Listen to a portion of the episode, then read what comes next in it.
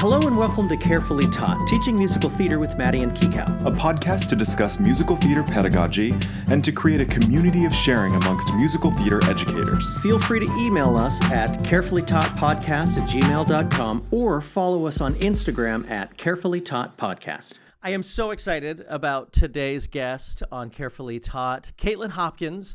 Um, I mean, you know, Kika, we've had like Broadway performers and we've had really exciting uh, teachers, and uh, Caitlin is like both somehow. Uh, I don't, I was kind of interesting to see how this whole thing happened, but you know, she's been on Broadway in Noises Off and Anything Goes. Uh, she was off Broadway nominated a Drama Desk Award for Bat Boy, uh, Bare, which I'm kind of interested in hearing about, talking about, uh, Great American Trailer Park Musical, and since 2009, correct me if I'm wrong, Caitlin, but since 2009, she has been running the musical theater program at Texas State, which she has turned into one of the most exciting and uh, uh, most talked about musical theater BFA programs in the entire landscape.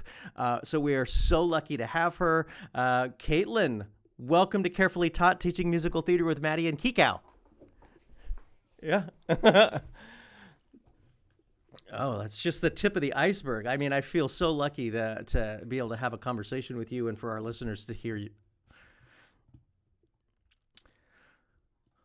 So, um, you know, I it's hard to even know where to start in our conversation. I would love for our listeners just to hear a little bit about your uh, how how musical theater came to you. I mean, even before you you you transitioned to primarily teaching in 2009, like you know, it, you have a, a theater legacy and, and a, a, a musical theater heart, and I'm just curious how how that developed and how you discovered musical theater in the very first place.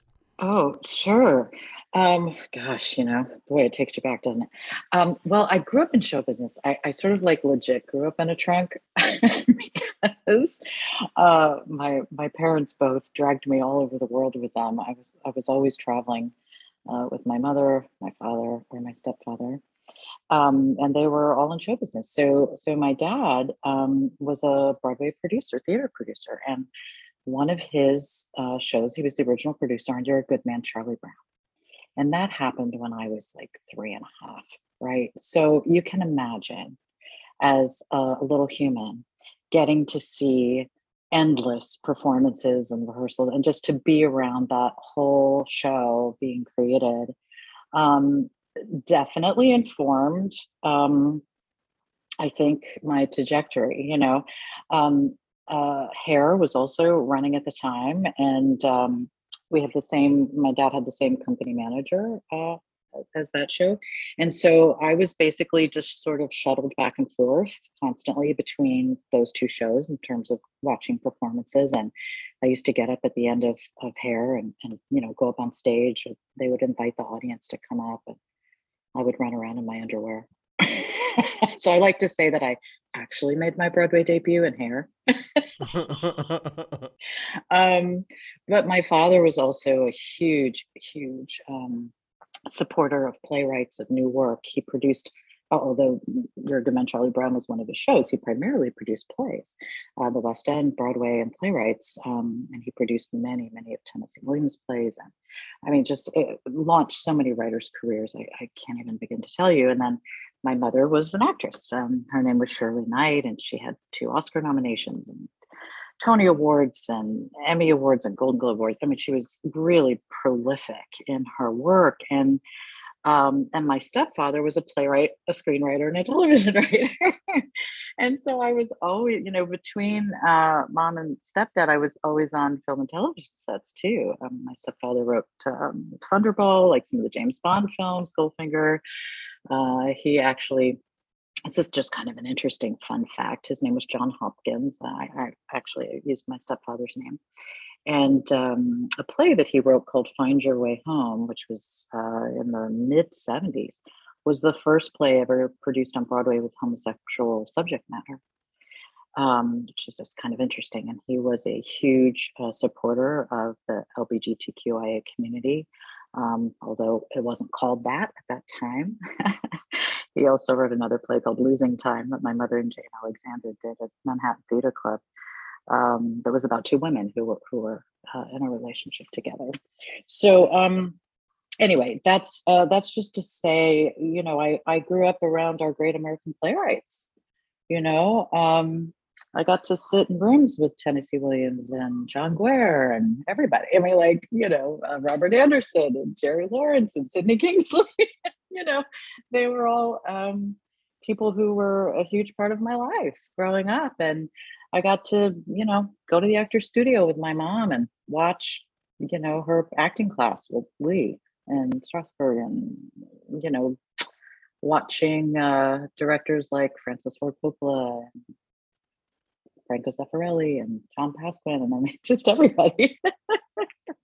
so I I think there was no way around me ultimately um, being somebody who wanted to do new work, wanted to support new voices. Um, you know, I grew up with my my closest friends were people like um, Christopher Durang and Theresa Rebeck and Andrew Lippa, and you know, so like we we sort of all came up in the ranks together, um, and and yeah, so I, I guess there the musical component really was because as a little human, I was going to see Your Good Man Charlie Brown.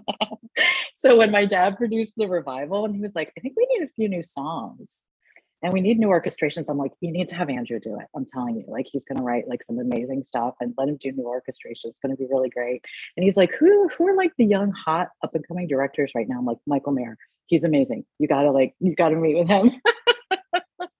so it was super, super fun to sort of um you know, uh, co you know, help my dad as as in his career. My my stepfather, um, I was his dramaturg and his editor for many many years. Uh, did research for um, many of the things that he wrote, especially. Uh, there, he did a mini series for Showtime called uh, Hiroshima um, that Roger Spottiswoode directed. A very, very incredible piece if you haven't seen it. Um, did a lot of research for him on that. So I, you know, I I'm actually sort of surprised that I'm running a musical theater program because new plays and and plays and film and television were really more where my interest was. Um, and I, uh, although I I did go to school for a year and a half, I went to Carnegie Mellon for a year and a half in the musical theater program. Um, and I left because at that time, if you got a job and you and you left, you weren't allowed to come back. now I think they let you leave and come back. Um, but I ended up getting an incredible opportunity uh, when I was in college uh, to make my Broadway debut, and I ended up doing a play opposite Christopher Walken. And yeah, I just ended up not going back to school. Um, I was very lucky because I studied with great acting teachers and voice teachers, and so sort of uh, got my education differently. If that makes sense. Um, I just always loved musicals. I always, you know, my, my, I loved them, and I always begged my mom to take me to see them. And I remember my 12th birthday for taking me to see Chorus Line, and I couldn't get out of the the original production, and I sat there just like sobbing, and I couldn't get out of the chair, and just like begged her to take me back the next day to see it again, you know, which we did. that happened a lot. I remember when I saw Moving Out, I literally couldn't breathe after the matinee. I was like, this is so incredible. The storytelling is so amazing. And so I went back and saw the evening show. so I'm one of those people who like t- tends to go and see things multiple times, especially like in previews. I love going to see new plays and previews. And I think that's why, I'm, you know, like my background with dramaturgy and um, producing new work uh, largely based on the fact that I'm very interested in the creative process. It's So exciting! It's amazing your your background brought you to that point.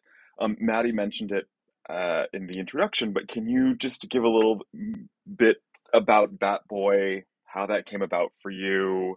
Like that is just such an exciting, yeah. Go for it. Yeah, honestly, that was um, with the exception of one other musical I did early early on in my career. Um, that was really my my the beginning of me starting to do some musicals in my career because really the first 10 or 15 years like i was really doing film and tv and and plays. I was on a soap opera for three years and i was on those star star trek shows and all that stuff right? So bat boy um, i was living out in la i was born and raised in new york city but i was living in la for about 10 years while i was doing a lot of my film and tv stuff and um, got hooked up with the Actors Gang, which was a wonderful uh, theater company uh, out, out, in LA, and they were doing this new little musical um, called Bat Boy um, in a in their little small space, which I think had like 35 seats, and and we and we did the show to um, like a CD, right? We there was no room to put a live band. and it was a completely different show. I mean, by the time we did it in New York four years later, I think there were maybe two or three songs from that very first time that we did it in LA before to ultimately what uh, people saw on stage in New York. But um, it was equity waiver theater, which just meant, you know, they didn't pay any money. I think we got like 12 bucks a week. And while I was, you know, my TV work was how I made a living. And I was just doing that for fun. And I loved it. It was just the wackiest, craziest show. And I fell in love with Larry O'Keefe and you know, I was just like, dang, this is cool. Um, anyway, he submitted it for the Richard Rodgers Award, which it won, which gave us money to go do a workshop in New York. And we did a workshop in New York every year for like three years in a row. And over the course of that experience, they got, you know, producers and backers. And eventually, Deven May and I were the only two like original cast members from LA that saw it all the way through. Um, but it's also the show I met my husband on. We've been together for over 20 years now. So um so I'll always be grateful to Bat Boy.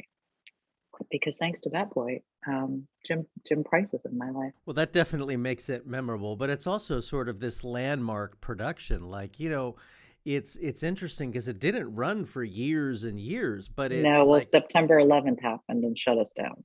So but it's definitely made its mark. I feel like musical theater post Bat Boy is different, uh, and it's obviously a production that continues to be produced around the country. So there's a there's a moment in your career that I have been wanting to ask you about for some time. Um, you know, so you're this, you know, working actor in LA on television and movies. You've you're, you're doing Bat Boy. You're you're you're doing musicals in New York, and then in 2009 you moved to Texas, of all places, to run a, the- a musical theater program. And at the time, you know, it wasn't necessarily a musical theater program that like it, it wasn't. I actually made it from scratch, Maddie. There you go. So it's it's not like you took over Carnegie or, or one no, of those these, these long-standing musical theater programs.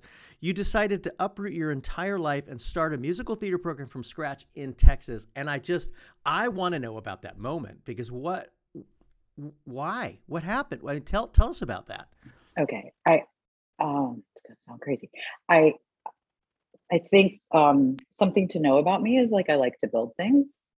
Like I I am inherently a facilitator. I think it's why I'm a good producer. Um, you know, I know how to put a lot of really smart people, brilliant people in a room together and let them do what they do best. Like I feel like that's um and largely still i think i learned from you know growing up uh, in the industry the way i did and working in so many different mediums. I mean i produced for television i produced for radio. I mean i really um, i don't have a long attention span right? So so what would happen is like i would i, I started acting in radio and voiceovers and i was like this is fun. I love this. This is really cool. And i did that for like 10 years and i was like ah, okay done.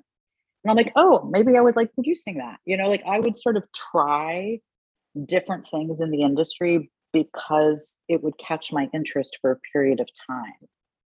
And then I would lose interest. And so I would try something else because people are like, but you've done so many different things. And uh, yeah, because I'm, it's like that animated film with the squirrel in it, right? Like it's like squirrel, squirrel. Like this would sort of um, change my direction. So that's just to say that I was on a national tour at the time.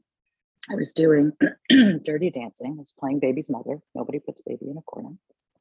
I was supposed to go back to New York. I did that for a year and um, I was supposed to have like a few weeks down once the tour closed at the Pantages in LA.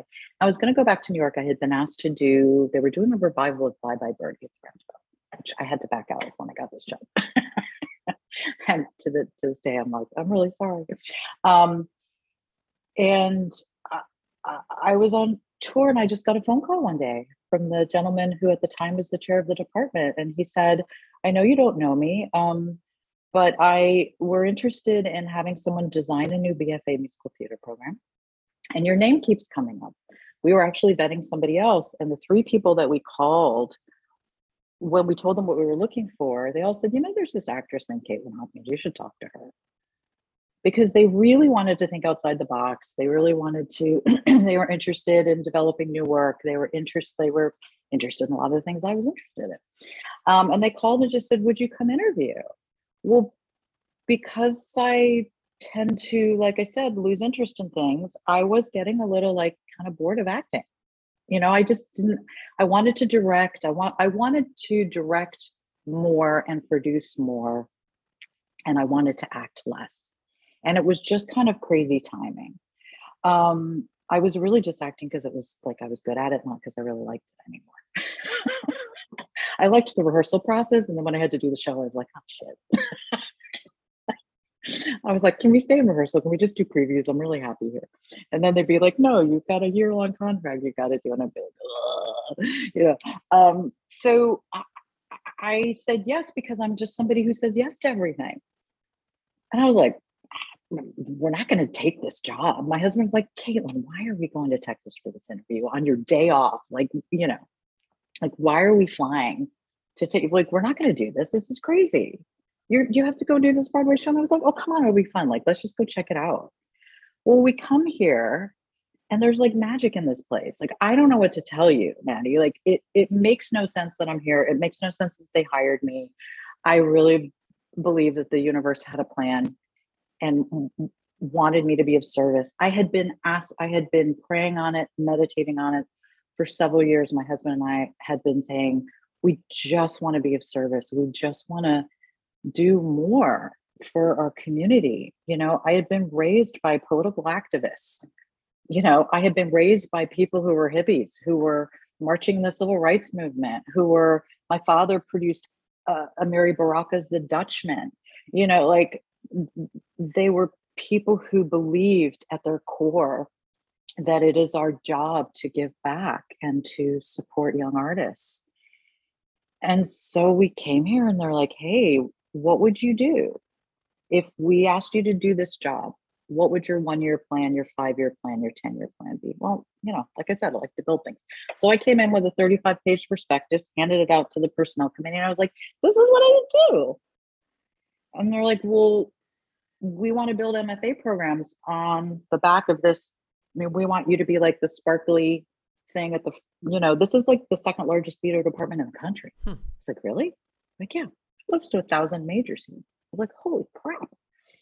They're like, well, I said, well, you can't build MFA programs in a top musical theater program with these facilities. I mean, they're nice, but if you want, you know, top talent, you're going to have to build something fabulous. And they said, okay, if you take the job, I was like, are you serious? Like two years later, they broke ground on a brand new $60 million performing arts facility. Like the president of this university does not mess, people in Texas don't mess around. Like they they really wanted this. And I really wanted to direct and I loved teaching. I'd worked for the Kennedy Center for the uh, Kennedy Center American College Theater Festival for years, for almost a, over a decade. Anytime my husband and I weren't working, we would go to those theater festivals and just, you know, judge the Irene Ryan Awards, teach master classes for free, like, you know. Um, and I coached all my friends in New York on how to audition for film and TV. Like I loved teaching. I didn't think of myself as a teacher at the time, but I thought that sounds fun. That sounds cool. I know a lot. It'd be cool to, to share it with somebody. and so um yeah, I came down and interviewed and they offered me the job. And I just thought, well, when's that ever going to happen again? I didn't even finish my undergraduate degree. Are they crazy? They're like, oh, we're going to count your whole life and your whole, you know, 30, 40 years of working in every aspect of the industry. and they wanted somebody who could fundraise, right? And I I like raising money. I like doing that. And so um, they asked me, and I said yes because, and I thought I was just going to stay a year. I was like, oh, I'll build, I'll build them something really cool. I think outside the box, like, can I have all, can I recruit the faculty from scratch? Can I build it all under one umbrella? So we're not like farming classes out to the dance school and the music. They're like, you can do whatever you want. I had total agency. It was nuts. Now, I'd never been in academia before, so I didn't know how rare and unique that was. And I didn't realize, you know, a lot of the politics that a lot of my friends and colleagues, you know, that I'm now know all over the country, um, I didn't know what y'all go through. And I was also really lucky because Brent Wagner at Michigan was like my mentor. Um, just because two of my closest friends, Rachel Hoffman, who's a casting director, and Andrew Lippa, who's a composer, they went to Michigan. My husband went to Michigan. And so when I got this job, I was terrified. And I was like, can somebody call Brent Wagner and ask him if he'll talk to me? and tell me how he did what he did? Because I was like, dude, that guy built a program. I mean, that's incredible what, what Brent did. And I called him and he's like, oh, get on a plane. Let's, uh, he said, I would love to, I would love to help you. If it hadn't been for Brent Wagner, the first three years or four years here, I would have lost my mind because I had, I would call him, I would be like, okay, what do you do? First of all, what is, what's a personnel committee?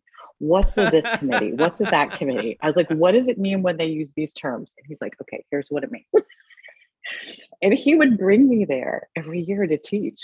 And then he would come here and like basically i mean he was just god bless brent wagner i, I seriously like he really gave me um was so generous. He was so generous in an environment that i really had no way to understand how to navigate it. I just um, had been asked to do something that i believed in that i was really excited about to serve these beautiful students and and create this program.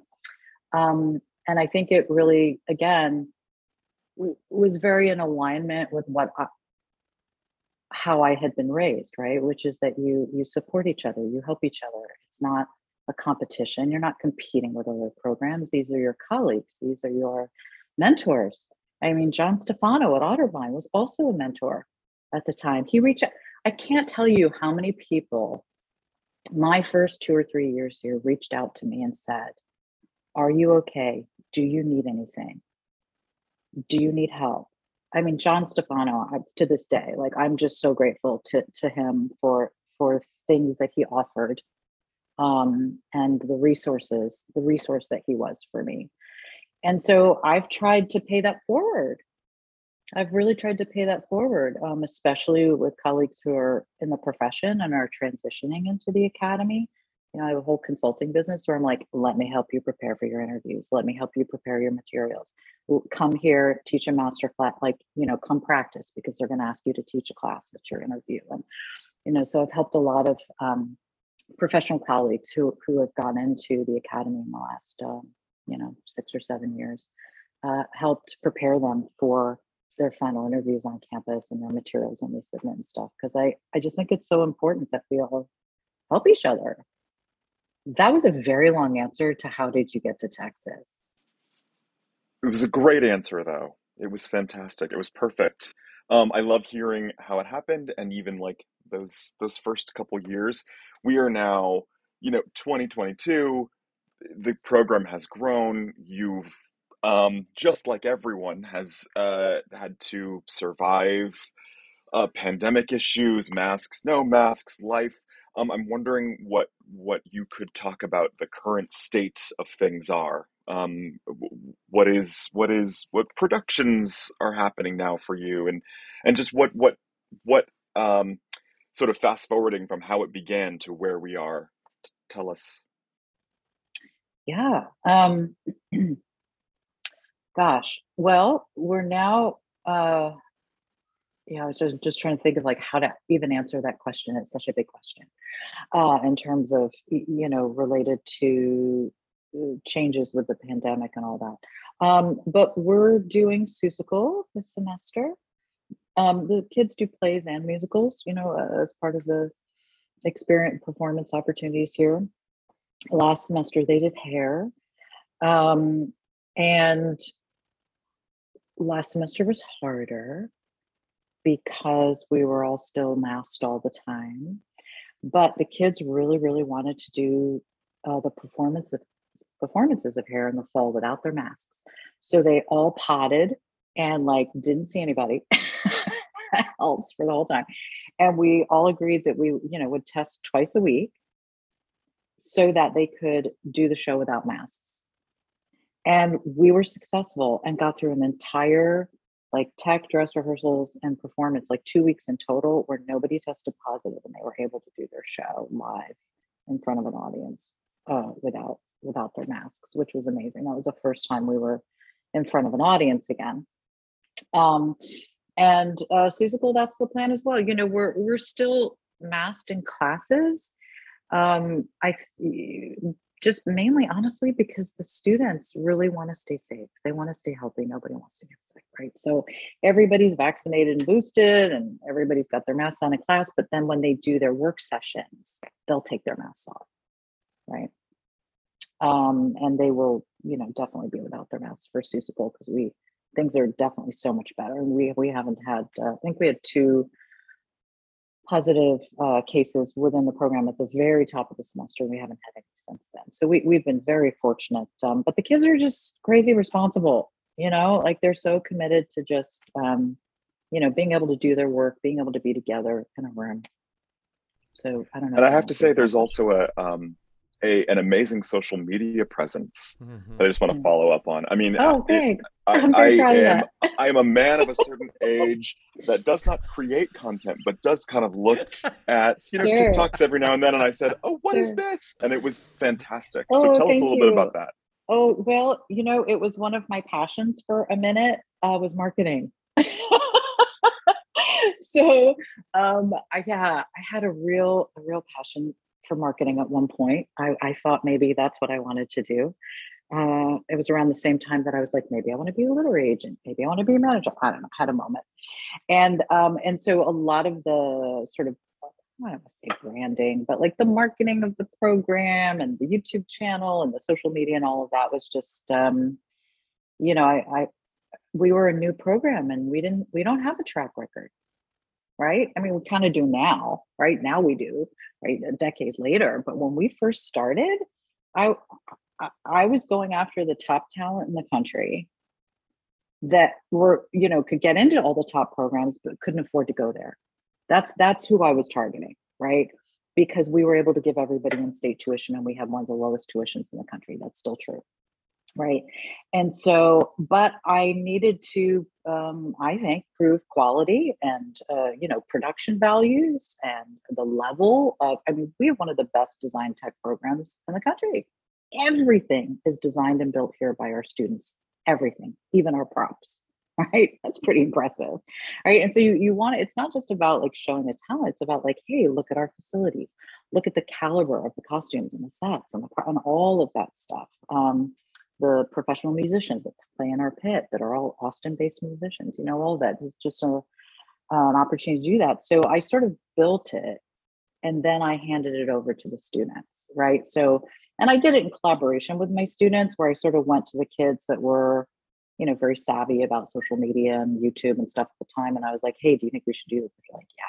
And they helped me build it. And now it is completely um, run by by the students and um, you know, we sort of have a whole system in place with alumni so that uh, we have a delivery system for them to let us know what they're doing so we can continue to uh, elevate and amplify and promote what our alumni are doing. Um, yeah, so it's it's just fun, you know. And then the kids completely did that TikTok. I mean, that's I, I'm so blown away by by what they've done with that. I just think it's really clever and and beautiful, you know. Um, our students made this really, really beautiful uh, video for Black History Month. I don't know if you had an opportunity to see that, the color purple reprise. And, and I was just so proud of them and so proud of that video. And, um, you know, it's nice to have a delivery system to, to get some of those things out into the world. That's an interesting. You know, we've t- we've been talking a lot about your history and the history of Texas State, but one of the th- there's a lot of reasons why uh, that you have. Uh, there's a lot of reasons why Texas State, in the 13, 14 years that you've been there, has become one of the leading programs in the country. Um, and we could talk about all of them. But one of the things that I have been really interested in conversating with you, uh, if you will, uh, is um, you are an activist. You, you, said you came from activists. You are somebody that stands up for what is right, and we.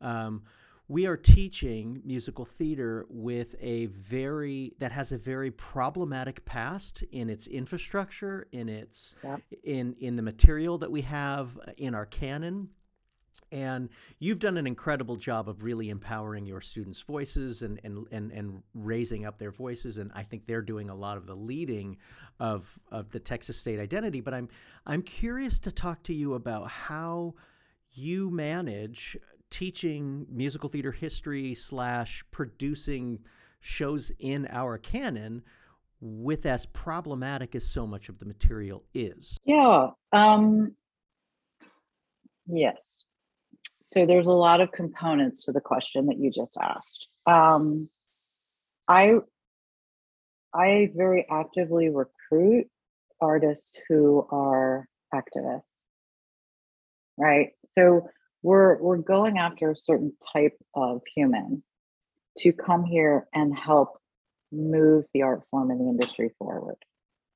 And we're also looking for students who also are directors, also are composers, also are playwrights, also are choreographers, and creating opportunities for them to have specialized tracks within um, within those uh, areas of interest in addition to the musical theater performance. And so there's no world where you successfully um, navigate the type of things that you're talking about unless you do it in collaboration with the artists that you're serving. Right. So I've always um, had my students select the musicals that we do every year because then they can't give me shit. I'm like, hey, you picked it. um, but uh, but it, it really um, it's been a journey, you know. Uh, like I said, we we we tend to really attract students who are um, what I'm going to say artist activists and inherently understand that being an artist is being of service. You, you, we, we are serving our communities through storytelling. That's what we do. And um, using, um, well, let me say this I don't think that we can change the systemic racism in the industry until we change the pedagogy right? So the foundation, like we're the educators, we're the people that are educating to the next generation, right, of storytellers. And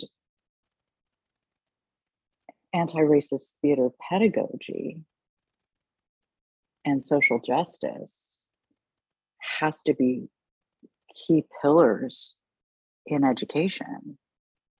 And in how we teach, what we teach, and why we teach it, and who we teach it to. and for, right, like, so a lot of what we're doing here is what I'm going to actually call research, right? Because you've got to you've got to unpack what's there you know there's value uh, my friend marty austin lamar will tell you this right there's value in studying lee strasberg and studying meisner and studying right? Yeah there were white guys right? But they but they there's value there right?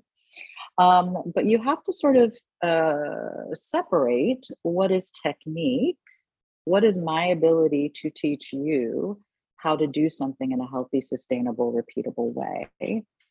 That in and of itself doesn't have any biases in it. Right? That doesn't have um, sexism racism ableism like it doesn't have all of that attached to it it's simply my ability to teach you how to do something that you love in a healthy sustainable repeatable way right that is what is that is technique where we run into problems is when we start having an opinion about it right? And trying to be like, well, if you do it this way, it's better. If you do it this way, you'll get hired. if you if you look this way sound this way dance this way act this way. If we try to fit you into this type and this mold that is what musical theater is. Well that's where we get into problems. That's where the systemic racism really really lives because you are not then educating to the human that's in the room. You're trying to make, make the humans in the room fit into this ideal and this idea, right? That is inherently white centered. Right. So even that sort of traditional musical theater pingy sound, right? When the, the vocal quality and texture, that is an inherently white sound. Right. So, how can I teach you how to sing in a healthy way? Right? Good, just, solid singing technique, and still allow your voice, your culture, your ethnicity, your lived experience, everything that you all gets to be present on your voice. So that we're not trying to make you sound like someone else. We're not t- trying to make you look like someone else in a small, thin white body, right? That we are culturally responsive in our teaching methods that we are teaching the whole artist and everything that they bring into the space. But to do that, we have to do less. And that's the thing. This is where I think we have resistance right now in the academy. To do this kind of work, to educate in this way, it actually means you have to get to know the artists that are in the room with you before you educate them that takes time. You also have to teach everyone a common vocabulary that creates a safer way to work, right? Whether it's the intimacy uh, theater um, terminology, which I love, right? Like everybody here, I'm like, hey, sometimes you don't even know why your body's having a response. It just is and and just being able to say button is is such a gift especially for my students of color especially for um, i mean just a- a- anybody who's experienced uh, trauma or oppression in any way right? To be able to say just just pause just button just stop for a second. So that they have a moment to to identify what it is that's happening right but for all of that, we have to slow down, people. We have to do less better. And those are a lot of the questions that we're asking. I'm like, okay, great. What is an intro to musical theater class? Because you what you asked about Maddie is musical theater history. I'm like, oh baby, yeah, okay, absolutely. But I'm uh, that's that's way cart horse, right? like, can we just go back to intro to musical theater? Can we just like because foundationally that whole curriculum, you know, that I've developed here is actually all the wellness stuff. It's all the life skills. And it's and it's the getting to know you, right? It's all of that hmm. culturally responsive or, or teaching methods, anti-racist theater, pedagogy, like uh, uh, giving everybody time and space to understand what it is, where we are, what we're doing, where it came from, attributing things appropriately, right? And giving people common vocabulary and a way to move forward in a safer way. So, uh, you know, I, I, I don't think you can be in arts ed- education right now and not understand that you have to find a way to have social justice and anti-racism be key pillars in education. The, because the industry itself can't change until we change. Right? So we're educating to what it should be. Not what it is. And that's a little scary i'm not going to lie. It's a little scary. Because i'm like am i serving these students? You know i, I had one of my um, students of, of color say to me a couple weeks ago, Well, you see us that way. You see me as the prince in the Disney show. But is the industry? And I'm like, Yes, they are, because you are the industry. You are the way. You are the box. there is no box. You're the box. There's no type. You're the type. You are. You have to go in and sing that the way you would sing it, not the way you think. Right. Uh, uh, uh, one of my students of color said to me, and this was very difficult to hear and heartbreaking. We did a, a mock audition, and I said, "Hey, how'd that go for you?" And she said, "Not great." I said, "Why, honey?" She said, "I realized I was using my white voice." I was like, "Your white voice? What does that even mean?" Oh, wow. Okay, pause, please. And that opened up a whole conversation, right? And my other kids of color in the class were like, "Oh, me too. I do that too." I'm like, "Okay, why do you do that?" And and my larger bodied kids come in as freshmen, right? They've been made to to to sing older parts since they were like 13, right? And they come in with these huge, very mature, like if you closed your eyes, you'd think that larger um, bodied kid in the class was 40 years old. And I'm like, can you just sing like you? They're like, what do you mean? I said, well, what's your authentic voice sound like? Like, not when you're trying to sound like a, a 40, like you're not gonna, you, you're, you're 18. You, you need to play your age, regardless of your size they don't even know what that means. And then, you know, when they finally access that, then we've got, you know, floods of tears because they've never actually been given permission to sound the way they sound. So I, you know, I don't know if that answers your question. I can tell you that that I think Nicole Brewer is doing extraordinary work uh, related to conscientious theater training and anti-racist theater pedagogy. And you know if uh, and i think you know i know it costs money but schools have to you know like then do one less production.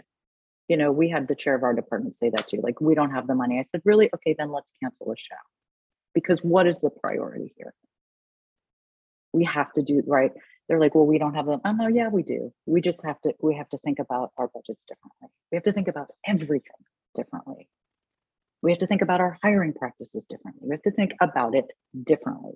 So don't tell me no, because no just means you're still thinking within a broken system. So let's rethink it and reframe it. I also think, you know, Broadway for Racial Justice is an incredible resource that, you know, uh, has been, God, such a gift to us. You know, every time I'm like rethink of you know, we go, we did a whole curricular review related to um, uh, anti-racist theater pedagogy and uh, all of all of these types of issues and biases. Mainly, just a, a, a went in or like, okay, where are all the biases? Where do they live? How do we navigate? in every area, not, not just racism. Um, and they've been an incredible resource. You know, as you as as we start to, we revamped our whole season selection committee protocol in the department, how we pick shows, how we cast shows, how we produce shows, how do we produce shows with racially charged content safely, like all of that stuff. And I just like send it to them and they look at it and they give me feedback and they're like, this is great, this is not good, you need to rethink this. Here's some feedback on that, right? Like they have been so again, so generous um in in helping us reframe things um, but again, all of that's done with the students. Everything, you know, we're we're doing everything in collaboration uh, with our students. We always have since the, since the program first started. So that wasn't that wasn't a big transition for us. Like we've always done that. Um, we haven't always done it well, but we've always done it. it is so amazing. It's so amazing to hear you to, to hear you talk about these and and to talk about these topics. Um, you mentioned it briefly, but the the the the focus that you've brought to mental health, mental health awareness, your own organization, um, uh, and the thing and the way that that focus or refocus shifts a student's perspective, it just makes so much sense. So, can you talk a little bit about that um, particular topic? Sure. Um, the first couple years I was here, there were too many students suffering with mental health issues. And then I was like, oh, you know what? I've seen that my whole life in the industry too. You know, that's uh, very common. And I thought, well, what do you do about that? Because we're not therapists and we shouldn't be, right? We're not equipped to, to navigate a lot of the um, the health stuff that we that we see um, with our students. And so I sort of went on this this journey of, well, what do I do when I've got a student in trouble? Like, what do I do? And everyone's like, oh, well, I had a friend at another university say, oh, you'll get used to it. Just send them to the health center. I said, I'll get used to it. I'm not going to get used to it. I got a kid in a fetal position, like having an anxiety attack. I'm not going to get used to it. I got another student who just got diagnosed with bipolar. I'm not going to get, and has to go to the hospital. Like, no, or with an eating disorder, whatever. I'm like, nah, I can't just, by the time you're in the red zone, sending them to the health center is is not going to solve anything right? So i sort of went on this journey anyway with like how do you educate to wellness? Because we we spend a lot of time on vocal health and physical health but not a lot of time on mental health. And so ultimately along with a, a lot of brilliant humans a sports psychologist um, therapist a vedic meditation expert a mindfulness expert a communications expert. I mean, we we developed um, over quite a few years and did a lot of research um, on this curriculum that we developed for um, performing artists, and it's called Living Mental Wellness. So if you if you go to livingmentalwellness.com, you can find out more about about it. The we wanted to make it accessible and available, so we created video modules um, during the pandemic so that it is affordable and accessible for people. Um, but what it is basically is a life skills program, right? Because like I said, like we're not, we, you, you can't, you can't get into the world of therapy, but what you can do is get into the world of life skills, right? So what the research proves is that if you increase people's life skills, you decrease their mental health symptomology, you decrease depression and anxiety, you decrease, you reduce stress if you increase life skills. So it's a life skills program that's a developmental model that foundationally is based in brain science, right? The science of the brain, what happens to your body under stress. You learn how to self regulate, you learn mindfulness techniques, and then you learn time management, goal setting, coping skills, communication skills, leadership skills, problem solving skills. And you learn how to utilize all those together. And in the process of um, practicing those life skills, you're going to reduce your stress, you're going to reduce your anxiety because you're managing your life better. Right. And that has been, that was a huge game changer when we started utilizing um, that curriculum here. It's been a huge game changer. And I actually, um, last summer, we were asked, we have a teacher certification program because so many educators wanted access to it. And educators on the high school, elementary school, um, middle school level. So last summer we sort of uh, we had this opportunity uh, to teach 450 high school, elementary school, middle school, like um, arts teachers in the San Antonio ISD district um, that are going to be certifying uh, to utilize that curriculum. And I recently um, did a presentation for like all the fine arts directors in six different states um, for all the high schools and I have another one coming up in the summer. Um, we're now working with athletic directors all over the country and high schools and middle schools that are utilizing the curriculum for their athletes. So it all I can tell you is it works. You know, it, it really, it really, really does work. And I think that um, I think we're failing our students if we're not um, educating to the life skills. And here's why: because higher education assumes that every single kid comes in with the same level of time management skills goal setting skills problem problem solving coping communication right? It assumes that everybody has the same level of skills. And then if they don't they just flunk out. And the universities will say well how come we lose 20% of our freshmen? I'm like well how about because you're not educating them with what you should be educating them with which is leveling the play, playing field with life skills. And don't, I really don't like it when people say to me, well, you know, diversity, I mean, you know, we accept them and then they they don't make it. They can't stay, you know, and I'm like, well, because they don't have the advantages. A lot of those students don't have the same advantages. you we absolutely have to educate to life skills we have to because you don't get to say right oh well yeah they flunked out. Well because you weren't paying attention and you weren't giving them the tools they needed to succeed in that class. You weren't giving them the tools they needed to win in managing their work life balance because our industry is really busted with that idea that you got to kill yourself for your for the art and dance through the pain and you know sacrifice your life and you know grind grind grind. And this idea it's one of the things i hate about the academy if i may vent for a moment. I freaking hate this idea that you're supposed to just like burn yourself out and that's some badge of honor like just killing yourself for this art form like that's oh i'm so tired. Oh i was in a 10 out of 12 for 12 days why? Why? Why are we going from classes at eight o'clock in the morning till six at night with no break for them to meditate or have a snack or have lunch and then going to rehearsals for it? Why are we even doing that? It makes absolutely no sense.